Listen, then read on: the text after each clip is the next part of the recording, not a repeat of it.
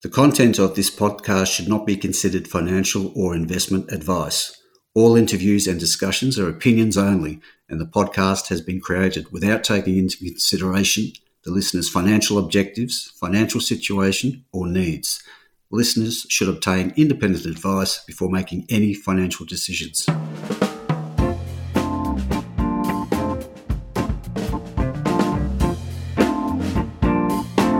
G'day, this is Barry Fitzgerald, Garimpeiro columnist for Stockhead. Welcome to another edition of the Explorers podcast. Today we're catching up with heavy rare earths. ASX code is HRE, trading at around 14 cents for a market cap of 9.5 million. Now, Heavy Rare Earths listed in August last year after raising $6 million to advance its Cowalinya Rare Earths project near Norseman in WA where it has an established uh, mineral resource estimate of 28 million tonnes at 625 ppms. It's, uh, TREOs, of course. But the big news with this one is the growing scale of the project, thanks to the discovery of the Western Zone and more recent drilling uh, on a, almost a regional basis. We'll catch up with that in a second, though. Now, I'll just mention though, as we know, rare earth prices have eased off in the opening months of 2023, but the supercharged growth scenario for rare earths, particularly the type that goes into permanent magnets for EVs and wind turbine remains. And of course, we have China threatening all sorts of things about uh, what it might or might not be doing with its uh, control of the rare earth space that the Western world is increasingly worried about.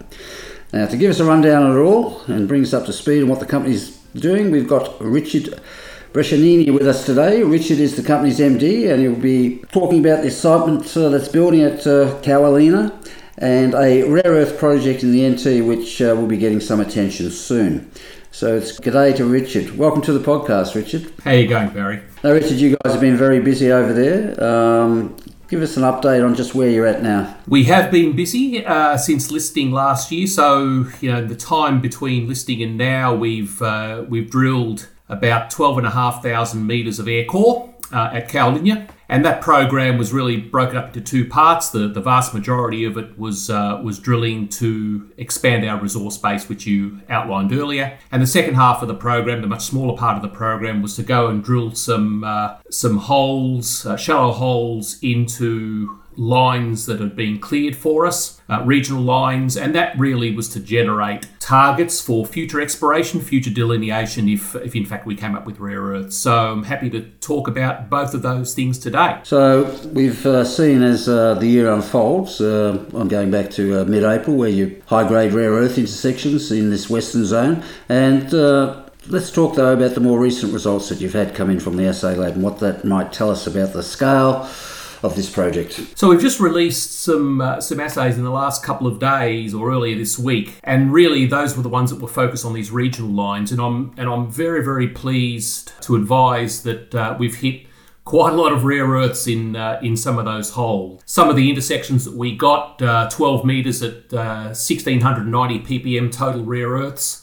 Uh, from 16 metres, so very shallow hits, 7 metres at 1303 from 7 metres, 10 at 1286 from 16 metres, 8 at 1175 from 31 metres, 20 at 977 from 20 metres, and, and on and on it goes, including including intercepts that are 30, 30 plus metres uh, thick uh, at, at uh, 900 plus ppm total rare earths. These are holes that have been drilled at around 400 metre spacings along these along these lines, up to 14 kilometres away from our uh, our newly discovered western zone. Now, it may be that these things are going to be linked in some way. It's very, very early now. We can't really say that at this point in time, but it provides an enormous amount of upside to build upon uh, what we've already discovered at Cowalinya in the southeastern part of the tenement. I might add these uh, these intercepts that I just quoted before are all located in the uh, in the northern and north central part of the of the tenement tenement's around 250, or a land position is about 250 square kilometres in size. And just to put that into perspective, our new Western Zone discovery uh, near our Cowalinya South resource is only 13 square kilometres, uh, but we're, we're, we're, expecting uh, quite a material increase in our resource base on the basis of the Western Zone discovery and uh, and other areas around our Cowalinya South and North resources. So there's some uh, some really really good news that, as I say, we've just put out early this week. So it provides those those new results. Uh, at a, at a great distance from our from our known areas are mm. going to provide us with some blue sky upside, uh, some some exploration targets uh, moving forward, uh, you know, potential for delineation drilling of more resources, and of course, uh, we, we now have received all of our assays from the entire program, and that is being you know, in the process of being submitted to a, uh, a resource consultant to prepare a new updated resource, which uh, we think we'll have out in uh, in the in the July period. And there seems to be a distinct trend there of uh, higher grade than the current uh, MRE. Is it that will hold together, you think, in the resource upgrade as well? I think it will. Look, the first thing that we're really focused on is is tons, uh, because at the sorts of grades that we're dealing with, you know, even up to 1,000, 1,500 ppm, we have numerous uh, numerous hits, high grade hits up to even 7 7,200 ppm total mm. rare earths over a couple of metres. So there's numerous high grade hits throughout our resource drilling uh, that we've undertaken. And I think that has the uh, so so the first thing I want to really really focus the minds of investors on is is the size of resource because even at those grades, even at those higher grades, you're going to have to have quite a lot in in resource to be able to build a development and produce enough rare earths on an annual basis for customers to take notice of you. I mean, you can't just go out there and produce 100 tons of rare earths per annum and expect expect to get funding for a project. You're going to have to produce several hundred tons per annum, uh, and even in in the thousands to get noticed, so that you can you know put offtake agreements in place, for example. So that's the first thing I want to sort of focus people's minds on is that you're going to have to have you know potentially hundreds of millions of tons in resource at the grades at which we're dealing with, at the sorts of recoveries that we're expecting. That's the first thing. The second thing, of course, is grade. And you are right. Uh, we've been reporting over the last, I think, six or seven um, uh, announcements uh, from the uh, December through to uh, through to the current period. We've, we've been uh, talking about some of the higher grade hits in excess of our 625 ppm resource grade. And there's quite a number of them. Um, I'm not sure how that's all going to uh, um, play out in the resource estimation exercise. I've done my own back of the envelope calculations, which are no way JORC compliant. uh, so I know what we're kind of dealing with, uh, and I and I guess I could just say to investors, I'm uh, quite enthusiastic about the period ahead in the resource estimation exercise, and of course the possibility of a exploration target being declared at the same time, which takes account of some of these um, further afield intercepts that I quoted earlier in the podcast. Now, we are, of course, talking about uh, a clay style of deposit here, uh, what the, they mine in southern China, um, which underpins their dominance of the industry as it currently stands.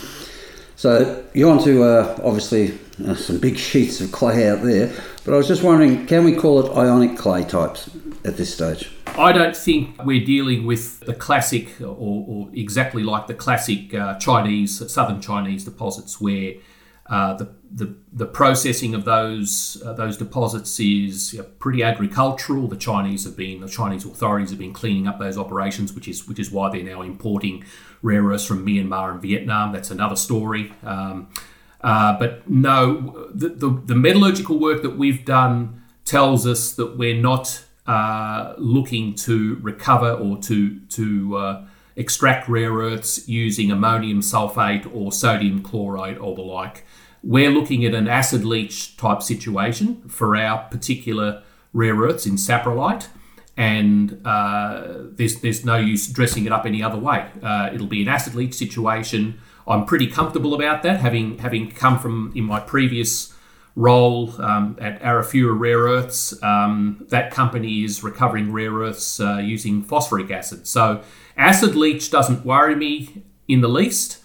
Um, uh, there's a lot to play out in the metallurgical space when it comes to our particular project. We've only put one lot of results out there at this point, which were very, very positive. It basically told us that the sub 25 micron fraction hosts most of the rare earths. Uh, it also told us that we get around an average of around 82% of the magnet rare earths uh, recovering to concentrate uh, in that process uh, using using screens and cyclones. Uh, we get an upgrade of around two uh, on average in our rare earth grade, going from uh, run of mine to concentrate. And we're currently in the process of, of undertaking a whole lot of leach test work, which we haven't reported to the market, but that's going along quite well. Uh, and it is based on acid rather than ammonium sulfate. So, to come back to your original point, no, I wouldn't class these as, uh, or at least our development as, as ionic development, and I doubt very much whether you're going to see many of them come out in Australia. Um, I think most of them are, are, going to end up being acid leach type situations, mm-hmm. which again, I, I can see uh, spawning a completely new industry in Australia. So um, uh, I'm very, very comfortable with where our metallurgical work is going, and we'll have some more to say that in the next couple of months as we um, as we finalise things like uh, the conditions under which you would treat our material in terms of pH, in terms of uh, temperature, and so on. So we're going through those tests right now. So, needless to say, or, or suffice to say, it's going well and uh, it's meeting my expectations. For those of us without a chemical engineering degree, like me, um, so we're still talking about a um, low cost type of mining scenario and low cost processing route compared to uh, what you see in the hard rock space? Yeah, well, of course, at, at the mining end of things, uh, there'll be no drill and blast. Um, it really is quite soft material. Um, our, our material's buried under oh, roughly um, uh, 15 to 20 metres of overburden. The average thickness is about 11 metres in the western zone. So, you know, there's a big, thick development of, of saprolite there. It's, it's free dig, as is the uh, the overlying underburden. Uh, sorry, the, the overlying overburden, I should say. Um, so that's that side of things certainly a lot a lot cheaper. When it comes to processing, I think that uh, that the beneficiation of that material, I spoke about that earlier, we're getting an upgrade factor of two, will also be fairly straightforward and low cost.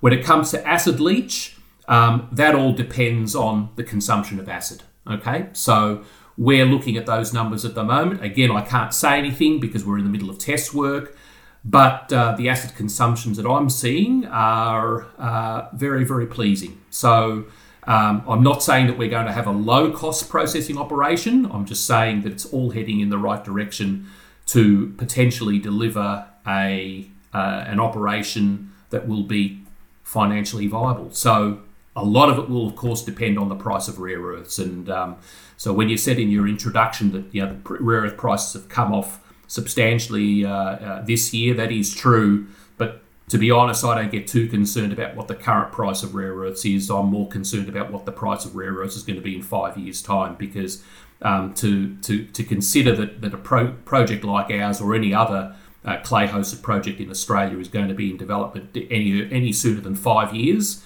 um, I'd say that's fanciful. Um, so I'm more worried about okay, what's going to be happening in future. But as you also mentioned, the, uh, the thematic is all around increasing or surging demand for rare earths for uh, for electrification purposes, electrification of transport, of uh, of energy, and so on.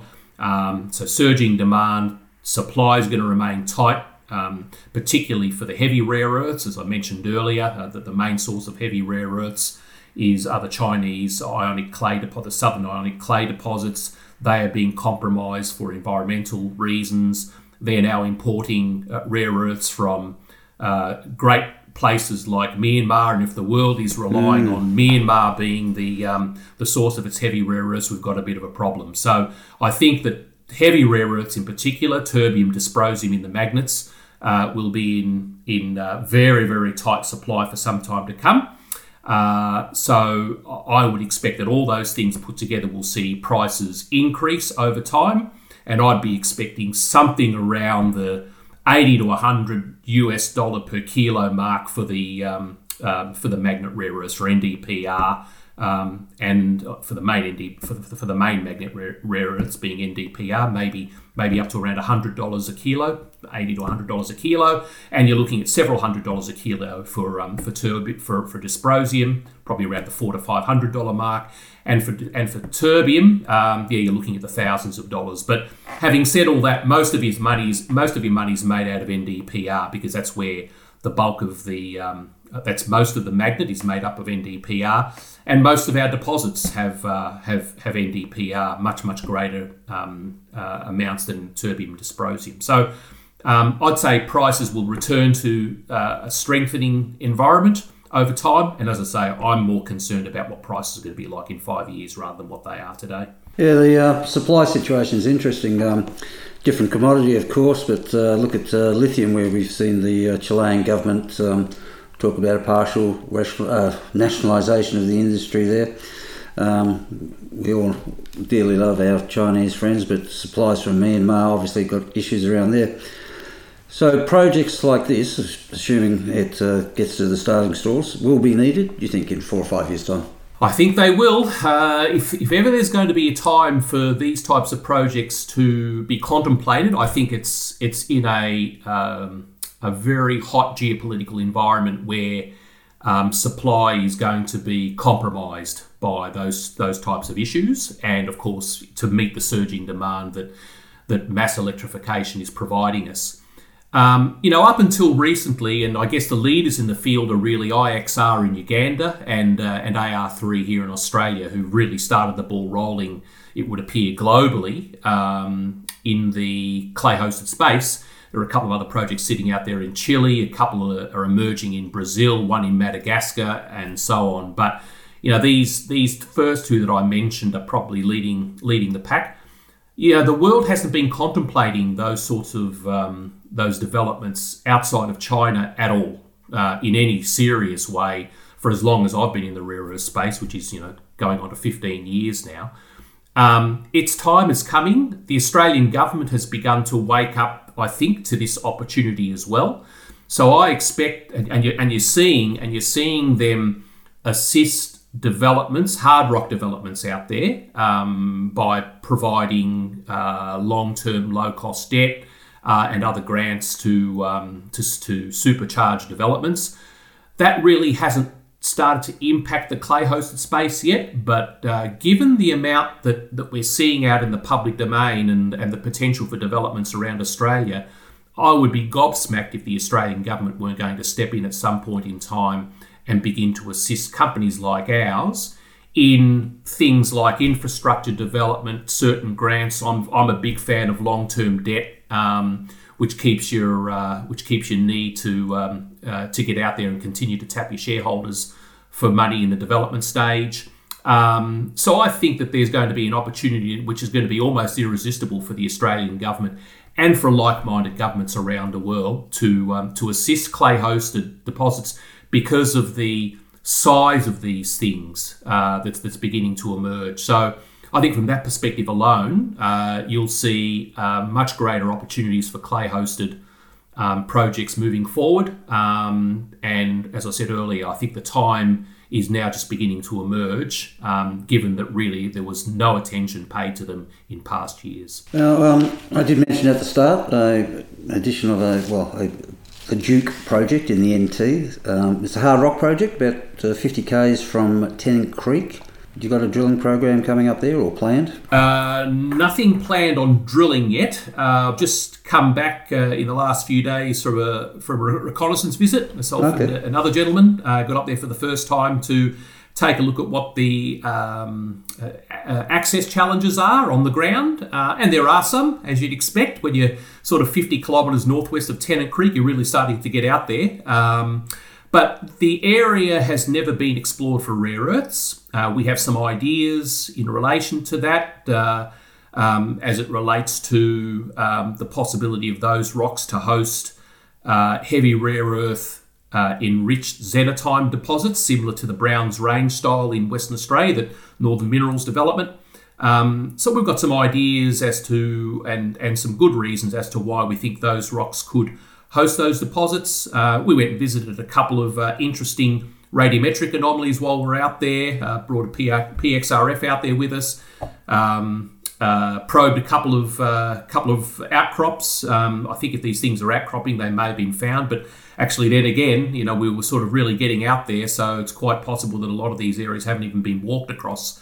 Um, having said that, uh, there has been some previous drilling on the tenement, not much of it uh, for uranium, actually. Um, and as I say, we went and visited a couple of radiometric anomalies to see what the source of um, of those radiometric responses are. And um, yeah, we were we were pleasantly surprised with some of the results. I can't talk too much about it until we start seeing some results back. Uh, we took some rock chips and and so on, and um, we'll see what, what, what numbers come back. But we're in a very early stage there, Barry, um, and we haven't planned a drill hole yet until we do some.